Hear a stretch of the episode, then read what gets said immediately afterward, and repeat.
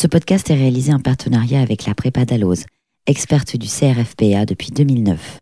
Pour bien préparer le CRFPA et le réussir, profitez de moins 5% supplémentaires sur les offres en cours, sur les formules annuelles et estivales de la Prépa Dalloz avec le code promo Amicus5. Nous vous souhaitons une bonne et attentive écoute.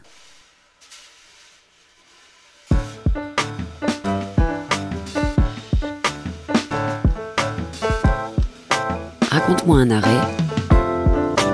Un podcast produit par Tania Rachaud, coordonné par Camille Bloomberg, avec l'aide de Floriane Chéniaud. Un arrêt, une histoire, c'est un podcast qui fait vivre les arrêts des juridictions nationales et européennes qui vous ont marqué.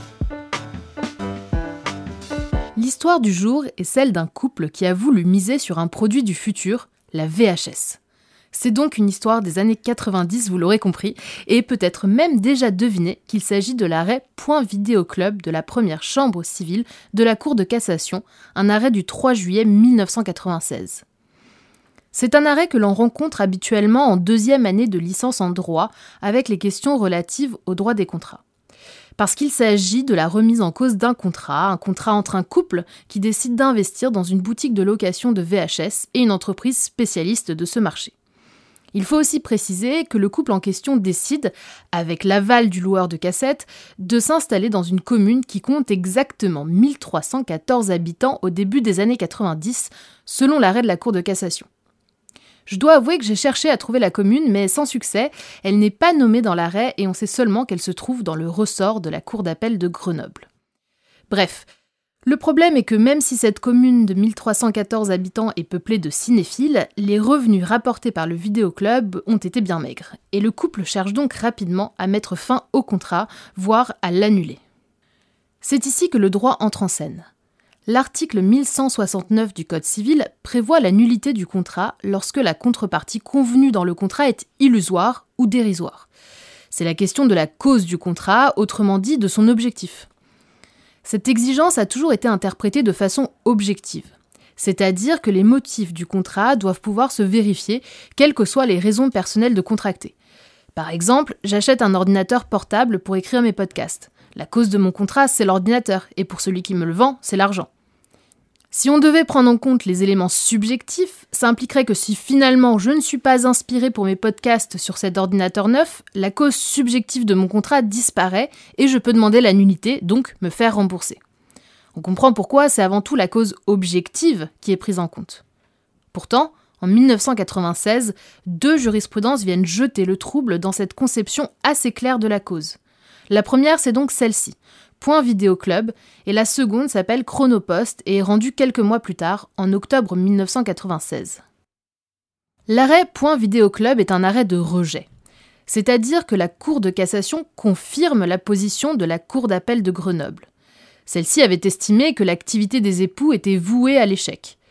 Pour les juges de Grenoble, la cause du contrat résidait dans la possibilité d'avoir une activité commerciale, en pratique donc difficile à cause de l'implantation du vidéoclub dans une toute petite commune. La Cour de cassation confirme et estime bien, conformément à l'article 1169 du Code civil, que la contrepartie du contrat était dérisoire et que l'exécution de ce contrat était donc impossible. Elle se place sur l'absence de cause en raison du défaut de réelle contrepartie. Voilà pour l'apport brut. Mais cet arrêt ouvre une toute nouvelle dimension de la cause, qui vient s'intéresser aux motifs des parties, dépassant la simple constatation de l'existence d'une contrepartie pour chacun des co-contractants. Je me souviens très bien de mon état de perplexité d'étudiante de deuxième année lorsque l'enseignant annonce aborder la subjectivisation de la cause objective. Bon, maintenant ça me semble un peu plus clair et j'espère que pour vous ça commence à l'être. Reprenons. La cause objective du contrat de location, c'est donc la fourniture de VHS pour le couple et l'argent pour la société qui loue les cassettes.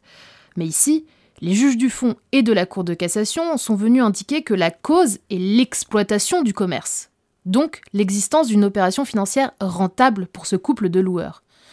Franchement, on sent que les juges ont fait un effort face à un contrat qui paraissait assez vide de sens et qui certainement avait été survendu par l'entreprise qui incitait à l'emplacement de location de vidéocassettes partout.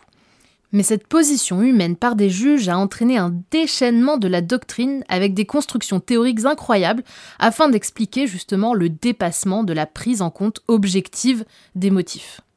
Avant de continuer et voir ce qu'il s'est passé depuis cet arrêt, j'ai l'honneur de recevoir Jean-Pierre Ancel, président honoraire de la première chambre civile de la Cour de cassation. Bonjour Monsieur le Président, merci d'être là avec les moyens techniques actuels euh, qui nous obligent à vous enregistrer à distance. Euh, merci en tout cas d'être présent pour nous parler de cet arrêt de 1996. Euh, à cette époque, vous étiez donc rapporteur dans la première chambre civile de la Cour de cassation. Est-ce que vous pouvez déjà nous expliquer en quoi cela consiste exactement? Oui, tout à fait. J'étais en effet conseiller à la première chambre civile. Alors, pour être rapporteur à la Cour de cassation, il faut être soit conseiller référendaire à la Cour de cassation, soit conseiller à la Cour de cassation.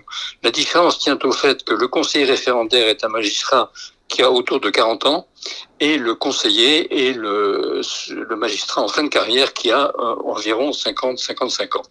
D'accord, une évolution de carrière. Donc, et, et en tant que rapporteur, euh, mais ils ont, ils ont l'un et l'autre les, mêmes fonctions de rapporteur, c'est-à-dire le rapporteur, c'est le, c'est le, le, magistrat qui est chargé d'examiner plus particulièrement le pourvoi en cassation. Il doit donc euh, bien définir euh, en quoi consiste ce pourvoi, quelles sont les questions juridiques qu'il pose à la Cour de cassation, et après avoir exposé ce débat juridique, il doit prendre parti et proposer une ou plusieurs solutions à la Cour, sous la forme de projets d'arrêt. D'accord, c'est effectivement, je comprends. Et, justement, cet arrêt Point Vidéo Club de 1996, donc vous aviez rapporté dessus, est-ce que vous vous en souvenez d'abord? Alors, j'en ai pas un souvenir très précis, euh, évidemment, c'est un tout petit peu ancien. Et puis, j'ai rapporté des affaires dans un certain nombre de domaines, euh, dont la matière contractuelle, effectivement, dont fait partie cet arrêt. Alors, vous me l'avez euh, rappelé à peu près. Je me souviens qu'il était question, en effet, de la question très importante en droit des contrats de la, de la cause, la cause du contrat, et plus particulièrement l'absence de cause. L'absence de cause étant une, un motif de nullité du contrat. Et je crois que c'était la question qui était posée. Oui, effectivement, euh, c'est ça, c'est euh, l'absence de cause qui a été au cœur euh, de cet arrêt. Alors, euh, vous avez évoqué le fait qu'il y a eu des, des discussions qui ont été euh, proposées à ce moment-là, et notamment par vos soins? Oui, alors le, le, la notion de cause est une notion extrêmement euh, difficile et, et, parfois un petit peu obscure, pour, pour, pour tout dire. Et euh, la doctrine a beaucoup écrit sur la question. Et les juges, évidemment, sont chargés de eux de donner des solutions aux litiges. Et pour donner une solution, il faut évidemment réfléchir au débat doctrinal et, et trancher. Et en l'occurrence, euh, à l'époque, on s'interrogeait sur cette notion de cause. En quoi consiste la cause du contrat Alors, ce qu'on sait à peu près, de manière à peu près certaine, c'est que pour le contrat synalagmatique, où chacune des parties s'engage à quelque chose, la cause de l'engagement de l'une des parties consiste en l'engagement de l'autre partie. Alors ça, là-dessus, on est à peu près, à peu près, à peu près sûr. Tout à fait. Et je, je, et je pense qu'en l'occurrence, c'était ça qui était la question qui était posée, c'est qu'une des obligations euh, n'avait pas vraiment de consistance.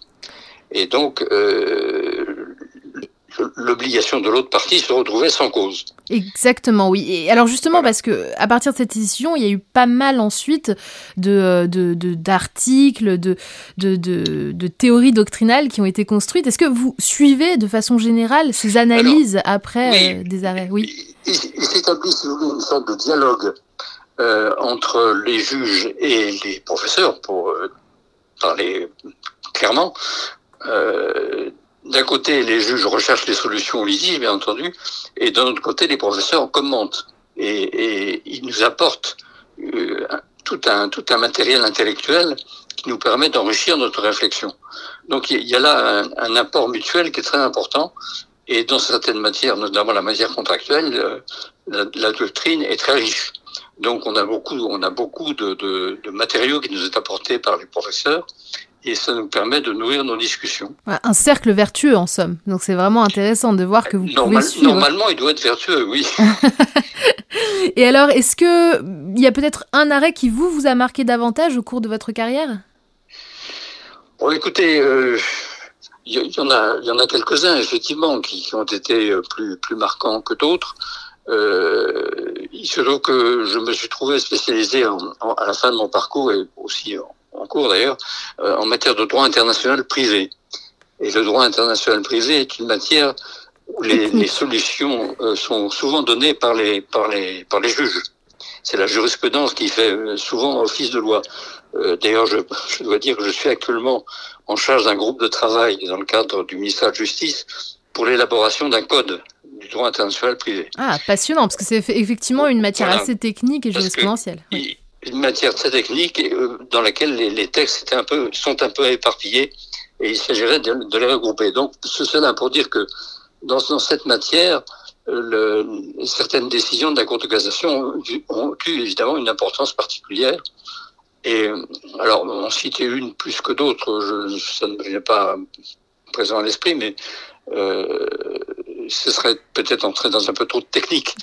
Mais euh, dans, notamment en matière d'arbitrage international, euh, droit dans lequel je suis un peu spécialisé, il y a eu plusieurs arrêts euh, importants de la Cour de cassation qui sont intervenus et qui pratiquement tiennent lieu de, de, de normes juridiques. D'accord parfait. Bah, écoutez, c'est vrai que la matière de l'arbitrage international, en plus, peut-être euh, de l'arbitrage tout court d'ailleurs, pardon, a tendance à se développer. Justement, je pensais au niveau international. Peut-être que vous intéressez aussi aux questions euh, euh, en dimensions européennes internationales relatives à l'arbitrage maintenant. Oui, bien sûr, bien sûr, c'était, c'était, c'est toujours d'ailleurs un petit peu mon, mon, champ de, d'exercice dans la mesure où j'exerce encore un petit peu, mais c'est, c'est, un, c'est une matière très, très évolutive et, dans laquelle euh, les décisions de la Cour de cassation et de la Cour d'appel de Paris ont une, importance particulière. D'accord. Bah écoutez, je vous remercie, Monsieur le Président, d'avoir évoqué avec nous cet arrêt. Je ne manquerai pas de vous rappeler pour d'autres arrêts en arbitrage. Euh, et je, vous remercie. à bientôt. Alors, que s'est-il passé depuis l'arrêt Point Vidéo Club du 3 juillet 1996 Alors déjà, il y a eu la décision Chronopost du mois d'octobre 1996 de la Chambre commerciale de la Cour de cassation qui va dans le même sens, en admettant que l'un des motifs du contrat est la livraison rapide et non pas juste la livraison qui est l'élément objectif. Deux courants doctrinaux se sont ensuite affrontés sur ces arrêts, l'un estimant qu'il s'agissait toujours de causes objectives mais avec une de subjectivité, le fondement de cette théorie, c'est de dire que les juges n'allaient pas vraiment chercher les motifs personnels du contrat, mais s'appuyer sur le concept d'économie du contrat, c'est-à-dire une prise en compte plus élaborée des motifs du contrat, avec une volonté d'évaluer concrètement la contrepartie, en plus de vérifier si elle existe. Pour d'autres, la Cour de cassation a dégagé la cause subjective, mais en l'intégrant dans la cause objective. Les deux seraient quand même à vérifier dans l'étude de la cause. Et les partisans de cette théorie s'appuient sur le terme de contrepartie, qui est commune aux deux types de causes. Ceci dit, depuis ces deux arrêts, il n'y a pas eu beaucoup de décisions qui s'intéressaient aux éléments subjectifs du contrat. En 2009, un arrêt de la Chambre commerciale freine même le mouvement avec des faits similaires. En l'occurrence, la Cour de cassation confirme la position de la Cour d'appel qui décidait que les éléments apportés par l'exploitant de cassette sont insuffisants quant à établir l'impossibilité pour lui de réaliser l'opération économique envisagée, qui était donc la création d'un point de location de cassette. La cause, c'est bien la création du point de location et pas davantage. Mais attention, il y a une petite différence. Il est dit qu'il appartient à l'exploitant de prouver cette absence de contrepartie alors que cette exigence n'avait pas été formulée dans l'arrêt Point Club vidéo. Et on lit bien que les éléments apportés sont insuffisants. Alors, quid s'ils étaient suffisants? Je ne saurais pas le dire pour l'instant. Peut-être qu'un jour, la question des contreparties subjectives ressurgira dans la jurisprudence. La porte n'est pas fermée. En tout cas, il ne sera plus jamais question de vidéoclub et on espère vraiment que ce couple d'Isérois a trouvé un autre type de business plus rentable pour lui.